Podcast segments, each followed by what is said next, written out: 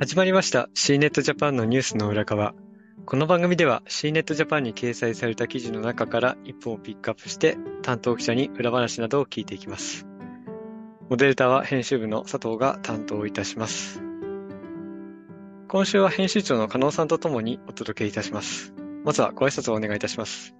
加納です。よろしくお願いいたします。よろしくお願いします。よろしくお願いします。今回は記事1本というよりは、先週行われました東京ゲームショー2023に関してのお話をしていきたいかなと思っております。あの、僕がですね、まあ、あの、ずっとまあ、担当し続けているというか、あ毎回毎回取材をしてきて、えまあ、今回も、まあ、取材をしてきました。まあ、ビジネスデーの様子とかですね、あと、えーまあ、この収録してる時点ではまだ実は書いてないんですけども、まあ、一般での様子とかも、この音声が公開されている時にはきっと出ていると思うんですけども、まあ、そういったあたりのちょっとお話をしていきたいなというふうには思っております。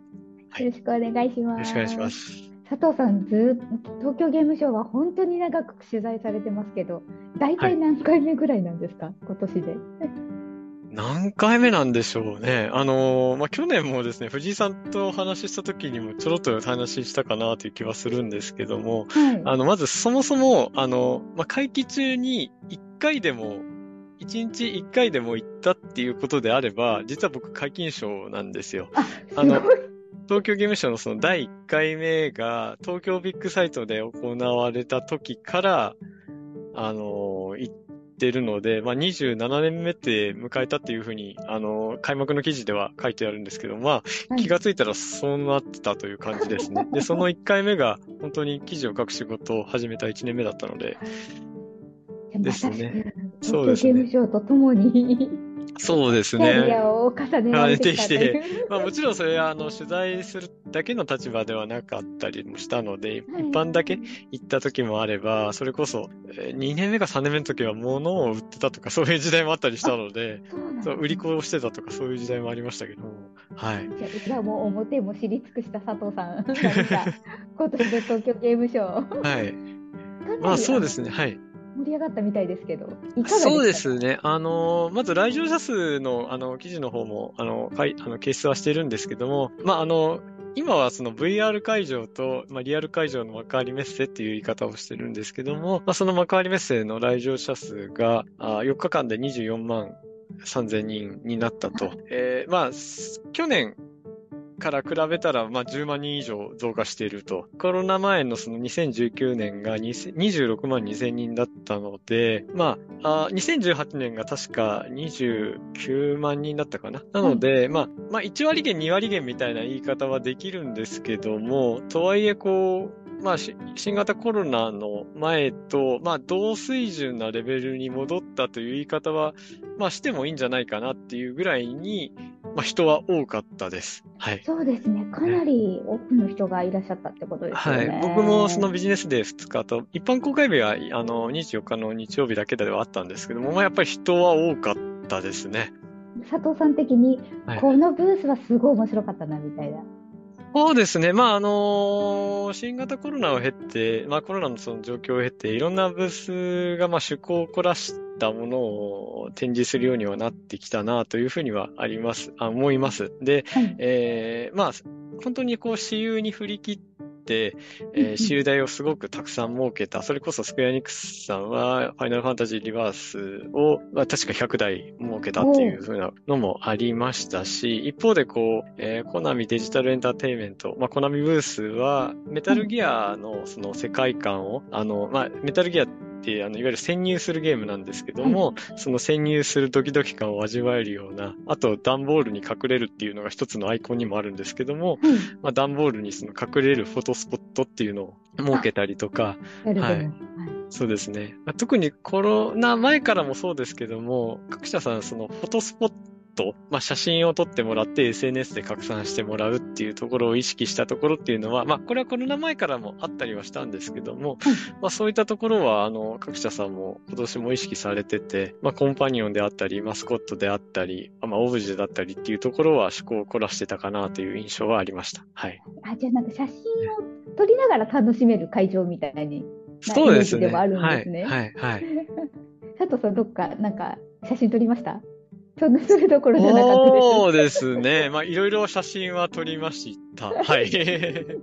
あ、じゃあ、いろいろということで。そうですね。まあ僕はそこまでこう、あの、まあカメラにこう、こだわりがあるわけではないので、あの、まあ撮れるものは撮るっていうような感じで、はい、撮影はしていきました。はい。なんか私有台すごくたくさんあったっていうことなんですけど、はいはい100台あってもやっぱりちょっと待ちになってしまう。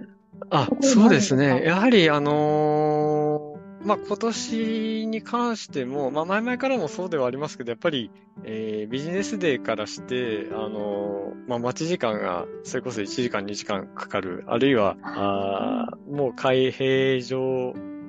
何時間前にはもう終了打ち切るみたいなものはありましたし、ちょっと一般公開日は自分でもちゃんと確認できたわけではないんですけども、やっぱ話をいろいろ聞いていくに、思うに、えーそれこそ、あの、午前中の段階で、あの、整理券の配布は終了しましたみたいなところも割と出ていたというふうな話も聞きましたし、まあ、実際見て回った範囲でも、あー2時間待ち、3時間待ちみたいなものっていうのは結構目についてはいたので、はい。はい。やっぱりそのあたり人気なんだなというか、ちゃんと体験しに来る方が多いんだなっていうふうには、は僕は感じましたね。はい。あやっぱかなり盛況だったっていうことですね。はいはいでなんか今回あのとても会場が暑かったっていうお話を聞いたんですけど、はい。実際どうだったんでしょう？うんめちゃめちゃ暑かったですね。あの、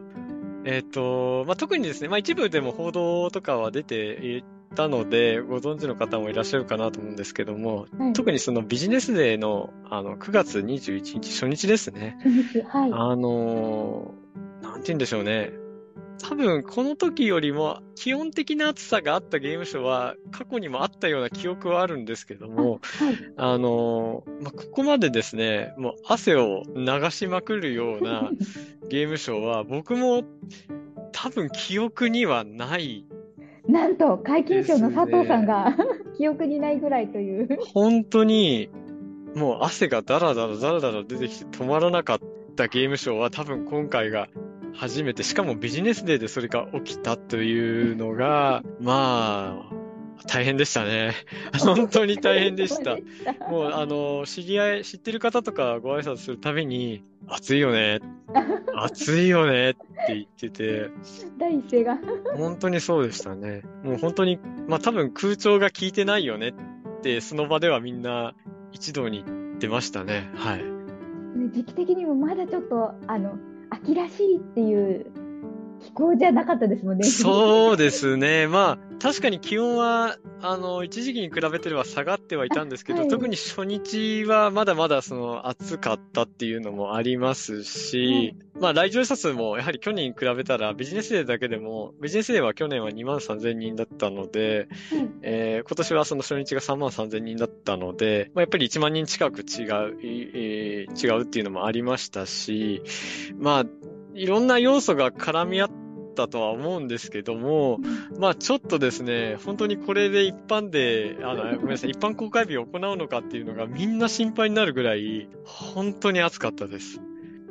これ、えっ、と、翌日には、はい22日のビジネスデーには、はい。えっ、と、修正されてたというか、あの、適用になってたんですか？だいたい、少しはマシになったっていう感じですね。少しはマシになってました、本当に。はい。あのじゃなんか特に、あ、あの、幕張メッセ今回全館使用してたので、いわゆる幕張メッセって1、8、1から8ホールと、はい列島にある9から11ホールっていうのがあって分かれてたんですね。で、まあ9から11は多少マシだったんですけども、はいまあでも、やっぱり話を聞くに多少マシだったっていうレベルだったので、はいはい。でもやっぱり2日目になって多少は大丈夫かなっていう風な感じにはなりましたし、はい。実際24日行ってて、24日結構その日が出てて、あ23日はちょっと行ってないんですけども、はい。あんまり、まあ、気温も下がってたということもあったので、そんなに効かなかったですし、まあ、24日も、僕も実際行ってみたんですけども、あの、なんかそんな、こう、蒸し暑いってまあ、暑かったことには違いないんですけど、人も多かったので、はいでもなんかそのその21日の初日に感じたような、この、大丈夫かな、心配になるぐらいのものはなかったっていうのが正直なところでしたね。はい。そんな暑い中の取材、大変お疲れ様でした。いやーもう本当に、いやー本当に暑かったです。本当に。あれはちょっと、やっぱりこう、本当にいろんな各社さんからいろんな知り合いとかも話を聞くに、やっぱりちょっと特に着ぐるみを着てる方が大変だったっていうのをよく聞き耳にしましたし、あとやっぱりコスプレをされてる方も、やっぱりコスプレの衣装って衣装にもよるんですけども、あのーなんて言うんでしょうね。風通しがよく、うん、風通しが良くない衣装、の。場合もあるので、やっぱそうした人たちが結構そのバックヤードで結構ぐったりしてたみたいな、大変だったみたいな話もやっぱちらほら耳には入ってきていましたので、まあ本当にですね、あの、あ暑かった東京ゲームショウっていうのが、しかもビジネスデーの初日だったんで、まあ、それがなんか強く印象に残りすぎちゃって他のことがみたいなところがあるんですけども、はい。本当にそんな感じでした。はい。でもね、皆様、暑い中、本当にお疲れ様でしたということで、でも大変盛況に終えられたということで、来年も楽しみですね、東京ゲームショウ。そうですね。まあ、あの、来年の、あの、開催も発表されてはいますけれども、まあ、いろんな、あの、まあ、ゲームに関してもですね、あの、新しい取り組みだったり、まあ、新作タイトルもそうですけども、あの、まあ、記事でもちょっと触れたりはしたんですが、あの、ゲーム環境ですね、ゲームをプレイする環境の、あの、向上のための、あの、まあ、スピーカーであったり、防音室かな？はい。だったり、あのそういった出展とかも目立ったりはしていたので、はいまあそういったものも含めて、こう、いろんな多様なゲームにまつわるものが、あの、展示される楽しみなイベントになるかなというふうには、また来年も期待はしたいかなというふうに思っております。はい、来年もよろしくお願いします。はい。わかりました。はい。あの、ゲームショーの記事はいくつか出てるかと思うのですけども、また、あの、まあ、ちょっと、あの、一週間ほど、あの、時間は過ぎていますけども、また見ていただければありがたいなというふうには思っております。ぜひご覧ください。はい。C ネットジャパンのニュースの裏側は毎週水曜日と金曜日に更新をしております。また次回もお聞きいただければありがたく思います。それでは今回はこの辺りでお開きにしたいと思います。本日はありがとうございました。ありがとうございました。